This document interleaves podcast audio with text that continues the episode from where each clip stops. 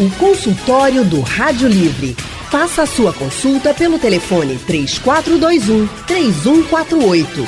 Na internet www.radiojornal.com.br. A pandemia do novo coronavírus provocou uma onda de preocupações com outros problemas de saúde. O isolamento social aumentou a ansiedade, as incertezas sobre o futuro e, em alguns casos, a perda dos empregos ou de parte da renda também trouxeram preocupação, estresse. Para todo mundo, né, Leandro? E para algumas pessoas, isso se transforma em motivo para consumir ainda mais bebidas alcoólicas. De acordo com os médicos, uma tentativa perigosa de fugir da realidade. É para tentar relaxar, a gente sabe, mas é perigoso. O álcool pode causar dependência, além de trazer prejuízos para a sua saúde. A Organização Mundial da Saúde chegou a recomendar que os governos e empresas reduzissem a venda de álcool durante a quarentena. Isso dá uma ideia dos riscos que o exagero no consumo pode trazer nesse tempo, nesses tempos de pandemia. E para falar sobre esses riscos, a gente convidou o psiquiatra, psicanalista pela Sociedade Psicanalítica do Recife e diretor técnico do Instituto Raide, Evaldo Melo. Doutor Evaldo, muito boa tarde para o senhor. Boa tarde, Anne. Boa tarde, Leandro. E boa tarde para todos os ouvintes. Boa tarde também, Evaldo. Seja muito bem-vindo ao consultório do Rádio Livre. A gente lembra ao ouvinte que os nossos canais já estão abertos para participação, para tirar dúvida, para saber se você está vivendo uma realidade parecida com essa, se tem alguém na sua casa que está preocupado, mande a pergunta para cá para a gente pelo painel interativo no site da Rádio Jornal, pelo nosso WhatsApp no 991478520, ou você pode ligar para cá e conversar com a gente ao vivo, fazer a sua pergunta diretamente para o Dr. Evaldo Melo. Vou começar com uma pergunta que é uma curiosidade para muitas pessoas e que pode também ser a raiz é, para a gente cuidar direto do problema antes dele surgir. Por que as pessoas podem sentir essa vontade maior de consumir bebidas alcoólicas diante desse estresse, da ansiedade, das preocupações que a vida apresenta para a gente, doutor? Na verdade, Leandro, veja, o que provoca o uso do álcool ou de qualquer droga de uma forma danosa porque a gente sempre tem que lembrar que cerca de 80% da, da, das pessoas que usam uma droga usam sem que essa droga provoque um dano para a pessoa. E a gente tem 20% desta população de usuários que provocaria algum tipo de danos e 5% provocaria um dano grave. Essa é, na verdade, a estatística a prevalência do dado epidemiológico da, do, do, consumo de álcool na população. 80% não terá problema, 20% terá problema e desses 20%, 5% terão problemas graves. E aí a gente tinha que se perguntar, mas por que é que estas pessoas de, desenvolvem problemas, problemas graves com danos para a vida pessoal, para a vida familiar, para a vida social, para a vida financeira? O que é que faz com que esta pessoa eh, use o, o, álcool ou qualquer outra droga? E veja, sempre que eu estou falando, eu estou dizendo que o álcool é uma droga como outras.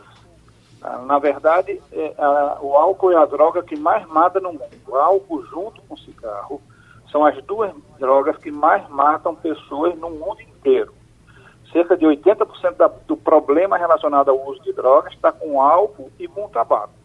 Para que a gente não fique demonizando só as drogas ilícitas e trate o álcool como se o álcool fosse uma droga benigna ou inofensiva. Não. O álcool junto com o tabaco são as drogas que mais matam no mundo. O que é que provoca, o que é que faz a diferença entre a pessoa estar tá neste grupo dos 80% que não desenvolverão um problema ou a pessoa está nesse grupo de 20% que criarão um problema a partir do uso, isso é, ainda é um mistério que o, os cientistas, os estudiosos sobre isso não, conseguem, não só conseguem fazer uma relação de causa e efeito. É isso que provoca aquilo. O que a gente sabe é que são coisas que facilitam para que este uso seja nocivo, seja danoso. Coisas que facilitam. Por exemplo, quando você tem dentro da sua casa alguém que use é, o álcool, qualquer uma outra droga, de maneira descontrolada, isso pode servir de exemplo para os filhos, de modo a que ele desenvolva um padrão de consumo diferente daquela família que o filho não tenha este exemplo dentro de casa. Mas sabemos que algumas situações vulnerabilizam a pessoa para que a pessoa passe a apresentar problema. Por exemplo, uma das situações é a situação de crise. E o que nós vivemos nessa pandemia é uma situação absolutamente que nós não detemos o controle, algo desconhecido, algo que nós não controlamos. Então se configura uma situação de crise, de crise psicológica. Claro, como você disse, essa crise psicológica se acompanha de uma crise financeira, por exemplo, se acompanha de uma crise é, no sentido da, da estabilidade da sociedade, da família, do indivíduo. Então, estas situações de crise favorecem o aumento do consumo e, favorecendo o aumento do consumo, vai naturalmente favorecer o aumento dos problemas relacionados a esse consumo. Agora, doutor Evaldo, se a pessoa já bebia antes, né? O senhor falou aí que tem muita gente que bebe e que não tem nenhum problema. Se essa pessoa já bebia antes e agora, na pandemia, com esse isolamento social, com todo esse estresse que a gente está vivendo, a gente está aperreado de fato, porque a gente não está conseguindo sair, a gente não está vendo os nossos familiares o tempo inteiro como a gente via, não tem essa questão do contato. Tudo isso mexe, são pessoas da nossa família que vão ficando doentes, são amigos, são parentes próximos também que acabam perdendo a vida, enfim, tudo mexe com o nosso psicológico. Então, muita gente acaba descontando na bebida. A bebida é apenas mais uma, uma coisa que as pessoas acabam descontando, né? Então, uma, uma pessoa que já bebia antes, isso, uma pessoa que já bebia antes pode estar bebendo um pouco mais hoje, não só na quantidade de doses, por exemplo, ou de latas de cerveja, enfim, taças de vinho, não vou aqui colocar a bebida, mas também na quantidade de dias. Talvez tenha gente que bebia só final de semana e que hoje bebe todo dia um pouquinho.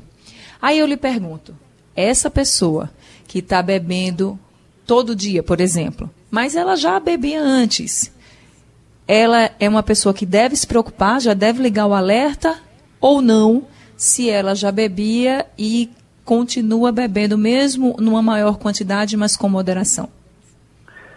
Veja uma coisa, Anne, eu acho que você levanta um ponto importante. Durante muitos anos, os pesquisadores da área do alcoolismo e da, do consumo de bebida utilizavam dois padrões para poder avaliar, que é, na verdade, a quantidade é? e a periodicidade. A quantidade, quanto em quantidade você bebia, e periodicidade, quantas vezes você bebia.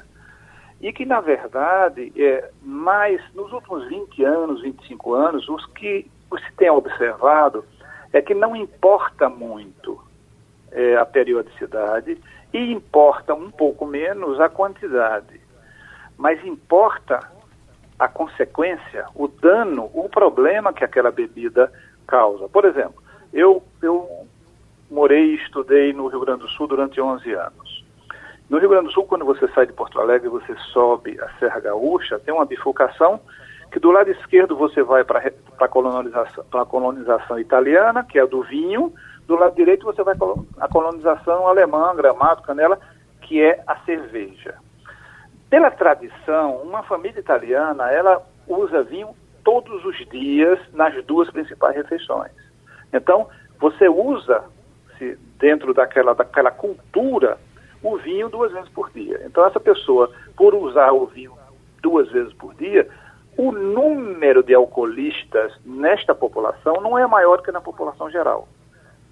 Mas, ao mesmo tempo, se você faz o oposto, se você pensa em, em, uma pessoa que só bebe três vezes por ano, ele só bebe no Natal, no Ano Novo e no São João, mas quando ele bebe, ele agride a mulher, ele dirige embriagado, ele fica bravo. Ele... Esta pessoa que só bebe três vezes por ano tem problema com a bebida e aquela outra pessoa que bebe todos os dias não teria. Então, na verdade, a gente vai avaliar muito é qual é a consequência do uso da bebida naquela pessoa e que consequência danosa, principalmente, a gente vai encontrar. Então, neste sentido, a situação da pandemia, como você disse, porque eu acho que tem o, o, o, o duplo sentido. Você estava falando da, do isolamento, que não permite o contato, que não permite a aproximação com aquelas pessoas com as quais você tem uma relação afetiva. Eu tenho este problema, mas tem um outro problema também, que é o excesso de contato. Se você está, por exemplo, é, dentro de uma casa há 60 dias e você não. Ninguém tem uma convivência 24 horas por dia dentro da casa, mesmo que seja as pessoas mais amadas do mundo. E esta convivência forçada necessariamente aumentará o atrito entre essas pessoas. Então, haverá atrito pelo excesso de contato e haverá a solidão e a carência pela falta do contato. E essa, esses dois elementos podem possibilitar o, o, aumento do uso de bebida. Fragiliza, a situação de crise faz, fragiliza a pessoa, cria este desamparo, cria esta solidão e, diante disso, as pessoas tentam sufocar esse sofrimento com o uso de alguma droga. Doutor Evaldo, pelo que o senhor disse agora, a gente pode então concluir que não tem, um, por exemplo, um limite de álcool para uma pessoa beber, por exemplo, por dia ou por semana? Isso vai realmente depender de cada um de nós? Depende de cada um de nós, depende da condição em que a pessoa beba. Depende, por exemplo, nós sabemos, quando a pessoa bebe porque ela está celebrando alguma coisa, porque ela está vivenciando uma situação, ou porque ela está ali, né, estávamos falando do, do, dos italianos, o, o, o, o, o filme para eles é um digestivo, não, não, não, é um alimento, não, não é uma bebida. Quando você está numa, numa situação concreta em que, em que se encaixa uma bebida, essa bebida não será danosa. Mas quando você insere a bebida por uma carência, por uma falta, para compensar um sentimento desagradável, para compensar uma perda, para compensar um luto, uma dor, aí essa bebida entra com a possibilidade de se transformar numa droga e se transformar num processo de dependência. Consultório do Rádio Livre, do Rádio Livre hoje, desculpa, falando sobre o aumento do consumo de bebida alcoólica, principalmente nesse momento que a gente está vivendo de isolamento social, de quarentena, né? Esse momento de pandemia do novo coronavírus. A gente está conversando com o psiquiatra, psicanalista e diretor técnico do Instituto Raide, Dr. Evaldo Melo. Doutor Evaldo, a Organização Mundial de Saúde, ela lembra sempre que a bebida enfraquece o sistema imunológico, ou seja, enfraquece o nosso organismo. Então, Álcool demais pode deixar nosso corpo ainda mais vulnerável a doenças, até mesmo a Covid-19? Sim, como um todo. Porque, veja, isso que você disse é verdade, o álcool usado de uma forma inadequada, ele vai diminuir a imunidade e, portanto, a resistência, a resistência a qualquer doença. Por outro lado, o álcool é uma droga que ela atinge todos os sistemas de funcionamento do corpo. O, o álcool atinge, por exemplo, o sistema circulatório, o sistema cardíaco, ele ataca o coração, ele ataca as artérias, ele ataca as veias. Se você tem, por exemplo, um, um uso é, imoderado do álcool, você vai ter uma coisa que se chama a neuropatia periférica, que vem a partir exatamente do sistema é, venoso. Você tem o álcool atingindo também o sistema digestivo, principalmente o fígado, mas atinge também o pâncreas, atinge também o intestino. Você vai ter sintomas de diarreia, você vai ter sintomas de vômitos, dependendo do uso. Então, o álcool atinge o cérebro, você pode ter um comprometimento cerebral pelo uso do álcool. O álcool, como eu dizia, atinge todos os sistemas de funcionamento do corpo humano. E se ele atinge, ele fragiliza ele atacando o sistema respiratório, ele atacando o sistema cardiológico, o sistema intestinal, ele vai fragilizar. E tudo que o, que o corona quer é um organismo frágil. Dentro de um organismo frágil, o corona se desenvolve muito mais rapidamente e é muito mais letal para esse, esse corpo. Bom, já temos aqui um ouvinte Estava perguntando para a Val qual era o nome do ouvinte que estava na linha que ela pegou aqui. E, e o microfone estava aberto, gente. Desculpa. Olha, o, o, Maurício de Igaraçu, ele quer participar dessa conversa com a gente. Maurício, boa tarde para você. Boa tarde, amigo. Boa tarde a todos. Boa tarde, Ana. Boa tarde, meu amigo. Boa, boa tarde. tarde é, é, depois dessa epidemia que, que houve aqui, que está parei de beber e parei de fumar. Significa o que é medo? Será que é medo? Alguma coisa assim? Não fiquei com essa ansiedade de beber, ansiedade de beber nem de fumar. Entendeu? E olha que eu gosto de fumar e de beber, uma cervejinha. E aí, durante Já a pandemia, o senhor parou? Parei, até agora estou parado. Que coisa Não sinto vontade boa. nenhuma. Que Não sinto bom. vontade, não sinto vontade nenhuma. Só que, é, acredita, né, O- durante essa epidemia. Doutor Evaldo, o contrário né, de muita gente. Maurício, espero que depois da pandemia o senhor continue desse jeito. O que, que quiser, explica né? isso, Se Deus doutor quiser? É, se Deus quiser, né? Se Deus quiser. Eu não vou tirar uma máscara para fumar um cigarro, eu, eu, eu sinto vergonha. Muito bem. Muito bem. Hum, entendeu? Grande exemplo, vergonha. viu, seu É. Maurício? Eu sinto vergonha de tirar, afastar minha máscara, ou pro queixo, ou para cima, ou para baixo, ou de lado, para fumar um cigarro. Para mim, eu tô. Todo mundo está me achando ridículo naquele momento. Jamais eu faço uma coisa dessa. Entendeu? E graças a Deus eu faz três meses a 45 dias sem, sem fumar. E sem tomar gelada, sem nada. Nem sinto vontade. Entendeu? Nem em casa, viu? Nem em casa. Tá certo? Tá certo. Doutor Evaldo, Evaldo? o caso dele, como é que fica? Um caso positivo, né? Pode servir de exemplo, mas que é raro, né? é, o que a gente pode dizer é que o, o companheiro que falou aí, ele não tem uma dependência. Né? Porque se ele tivesse uma dependência leve ou grave, ele não conseguiria assim tão facilmente deixar e mais ainda é, numa situação de, de, de, de- maior ansiedade, de maior fragilidade como é que é a pandemia. A outra coisa, eu acho que ele lembrou a questão de que ele deixou o cigarro e o álcool. O álcool, o cigarro, como o álcool, como eu disse, o, o, o cigarro é uma droga perigosíssima para esse momento, porque o que o cigarro atinge é principalmente o sistema respiratório. E o que o corona ataca, principalmente, também é o sistema respiratório. Então, se mais pessoas fizessem como ele, que deixassem de fumar nesse período, se protegeriam também caso fossem contaminados pelo corona. Agora, doutor Evaldo, muita gente diz que quando bebe, por exemplo, além de relaxar, dorme melhor. Eu queria saber do senhor, porque diz assim, eu durmo mais, eu apago, eu durmo, fico ótimo, no, no outro dia estou maravilhoso. Para quem não tem ressaca também, né? Porque também quem tem ressaca não adiantou de nada, dormiu, mas acordou péssimo. Mas tem muita gente que diz, ah, não, eu bebo mesmo para dormir, porque eu vou dormir mais. E eu queria saber do senhor se bebida alcoólica ajuda ou prejudica o sono. E se dormir mais significa dormir melhor. Veja, é, é, primeiro eu quero dizer que é verdade, dependendo da quantidade. Porque o álcool, é, ele aparentemente, ele, ele provoca euforia.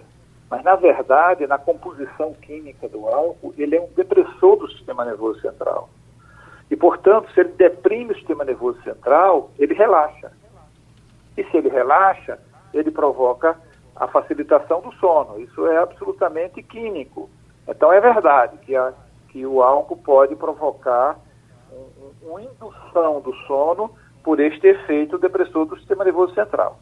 Mas como você mesmo frisou aí na, na, na, na, sua pergunta, tudo também depende da quantidade. Porque a gente sabe que as pessoas não acordam bem quando ingerem uma quantidade exagerada de álcool. Podem até dormir, mas não dormem bem nem acordam bem. Então, às vezes, as pessoas começam exatamente a terem problema com o álcool, é, usando o álcool pra, como um calmante, como indutor do sono. Isso acontece em, muito frequentemente, Anne e Leandro, com pessoas de idade. Eu tenho vários pacientes, várias senhoras, inclusive, que não bebiam e que, de repente, por conta da insônia, por conta da inquietação, durante a, a, a por não pegar no sono, começaram a usar álcool depois disso.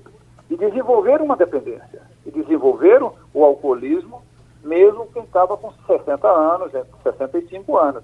Então, é, é, um risco muito grande quando você usa o álcool fora das características dele. Uhum. Ou seja, a gente tem medicação que foi pensada para isso, que foi desenhado para isso, que foi, na verdade, tem a, a, na sua essência, essa função de induzir o sono, que são muito mais eficazes e são muito mais, menos danosas do que o álcool. Bom, temos outro ouvinte então na linha para conversar com a gente, é o Andrade de Rio Doce. Boa tarde, Andrade. Boa tarde, querido Leandro. Boa tarde, Anne. Boa tarde, Boa tarde Andrade. Valdo Melo. Engraçado, é, eu conheço outra pessoa que simplesmente parou de beber durante a pandemia. Meu primo Jair José de Paraty. É inacreditável. O bichinho gostava de tomar uma, viu? E tá esses dias todos zerado. Parabéns, Jair. É, amigos, eu sou um desses casos de pessoas que adoram tomar uma depois do trabalho. Eu até brinquei um dia desses, dizendo que eu tomava três, quatro doses de uísque e agora estou tomando meio litro. Lógico que não aconselho ninguém a fazer isso. Convivo muito bem com álcool, desde muito cedo. Nunca fui violento, nunca fui mais ousado. Não sei, eu convivo bem com álcool. E bebo para relaxar e dormir. Bebo só. Não costumo beber em sociedade. Tá. Minha relação com álcool é essa. Agora, eu digo, não aconselho ninguém a beber ou a, a, a me ter como exemplo para fazer isso. Eu conheço outras pessoas que se relacionam muito mal com álcool. Tá. Mas a minha pergunta é direcionada às mulheres gestantes e crianças. Quais são os danos causados pelo álcool, pela ingesta do álcool nessas pessoas? Obrigado, amigos. Obrigada, Andrade. Doutor Evaldo? É, pergunta de Andrade é fundamental. Né? É absolutamente contraindicado o uso de álcool durante a gestação. Como o álcool ele não fica na barreira placentária, é a placenta é o que comunica a mulher com o bebê, ele passa pela, pela parede placentária e, portanto, ele vai até o bebê e ele ataca diretamente o bebê. A gente sabe de, de inúmeros casos, milhares de casos, em que o bebê nasce com síndrome alcoólica fetal. Ele nasce com problemas como se ele fosse um alcoolista grave e antigo. Então, é e além de nascer com o álcool provoca diminuição do peso, o álcool provoca dano que pode provocar um retardo, o álcool provoca no bebê outras consequências muito danosas. Então, é absolutamente contraindicado o uso de álcool durante a gestação. Doutor Evaldo, quando e como a gente pode saber se está dependente do álcool? Não só quem bebe, mas também uma pessoa próxima, porque às vezes a pessoa que bebe, ela não percebe que está ficando dependente. E a pessoa que está próxima acha que ela está ficando. Então, como realmente a gente pode perceber e pode até ajudar essa pessoa. Acho que você fez uma pergunta interessantíssima, porque você nunca deve perguntar para a própria pessoa como é que é o uso do álcool que ela faz, porque ela sempre terá uma, uma visão distorcida do seu próprio uso do álcool. Quem pode informar sobre o uso do álcool é a pessoa que convive com quem está bebendo. A pessoa que convive é que vai dizer o problema decorrente daquele uso do álcool. Não é, nunca é a pessoa, porque existe um, um, um mecanismo que se chama mecanismo de negação. As pessoas negam é, e não percebem, e não negam porque são safados, não negam, não negam porque não percebem o dano que o álcool está trazendo. Então, neste sentido, os pesquisadores falam que você tem no processo do uso do álcool três ou quatro estágios. O primeiro estágio é o estágio da negação. Você nunca percebe o dano que o álcool está provocando. Segundo, você começa a perceber, mas você não acha que precisa de ajuda para sair daquele, daquele problema. Então diz, não, é verdade, eu não estou bebendo bem, não sei o quê, aconteceu isso naquela festa, aconteceu isso com a minha esposa, com meus filhos. Ele percebe que tem um problema, mas ele não admite procurar alguém, ele acha que ele resolve sozinho. No terceiro estágio, ele admite que tem um problema e admite que ele não está conseguindo dar conta do problema, e aí ele se mobiliza, que é um movimento da ação, que é a negação, a contemplação e a ação. Na ação, ele vai procurar ajuda, porque ele já se dá conta de que sozinho ele não, não é capaz de enfrentar o problema. Então, neste sentido, você tem toda a razão, há, há que se ter é, uma conversa com quem convive com a pessoa. E a partir daí você tem que ter uma abordagem com esta pessoa. Porque se ele está no estágio de negação, não adianta você chegar para tentar provar na cara dele de que ele está com problema. Eu sempre comparo essa situação a se você tem uma amiga que, ou um amigo que é apaixonado por alguém que, que é um canalha. É uma mulher apaixonada por um cara que é um canalha e você sabe que ele é um canalha porque ele já aprontou com várias outras mulheres e você não pode chegar simplesmente para ela e dizer ele é um canalha porque ela tem a convicção de que ele pode ter sido canalha com todos os outros, com todas as outras, mas com ela ele não será um canalha. Então, não é, não é uma boa estratégia você ir de frente para dizer, olha, não fica com esse cara. Ou não fica com essa mulher, se for um homem, e todo mundo conhece o que ela já aprontou. Então, é a mesma coisa da, da, dessa paixão que a pessoa tem pela droga, seja álcool, seja qualquer outra droga. Então, não adianta você abordar mostrando o dano. Você tem que ter uma técnica de abordagem onde a pessoa possa reconhecer e que possa, admitindo a fragilidade que tem diante da droga, procurar ajuda para poder ser ajudado. E veja, e quando as pessoas procuram ajuda, 40% das pessoas conseguem deixar uma dependência. Há, há, há um mito que, que, que acha que, que o alcoolismo não tem cura, que a dependência de droga não tem cura, que o uso de crack não tem cura, que o uso de cocaína não tem cura. Isto é um mito. A dependência tem tratamento e tem cura, cura no sentido do controle. É uma, é uma cura diferente que você tem com apendicite, operar o apêndice e tirar o apêndice. É uma cura diferente, é uma cura através do controle. É possível. E 40% das pessoas podem conseguir isso. Tá certo, doutor Evaldo. Só queria também aqui ressaltar para as pessoas que, que bebem, né? Se você bebe uma vez ou outra, se você não tem a dependência do alcoolismo, né? Se você não está bebendo o tempo inteiro, se você está bebendo só uma vez ou outra, em poucas quantidades, enfim, nunca esqueça também da hidratação. É muito importante que você se hidrate, porque você também pode passar mal se você estiver desidratado e álcool não hidrata ninguém. Leandro. Bom, eu vou encerrando então nosso consultório por causa da hora, infelizmente, mas agradecendo, claro, muito a participação do psiquiatra Evaldo Melo para ajudar a gente a entender esse comportamento agora durante a pandemia. Muito obrigado, Evaldo. Muito obrigado, Leandro. Muito obrigado, Anne. E um abraço para todos os ouvintes. Estou sempre à disposição. Muito obrigada, doutor Evaldo, por ter participado com a gente, trazido essas orientações. Nosso consultório sempre de portas abertas. E a produção do Rádio Livre é de Gabriela Bento e Urineri, trabalhos técnicos de José Roberto Camutanga e Big Alves. Diana Moura é editora executiva e a direção de jornalismo é de Mônica Carvalho. Sugestão ou comentário sobre o programa que você acaba de ouvir, envie para o e-mail ouvinte@radiojornal.com.br ou para o endereço Rua do Lima 250, Santo Amaro, Recife, Pernambuco.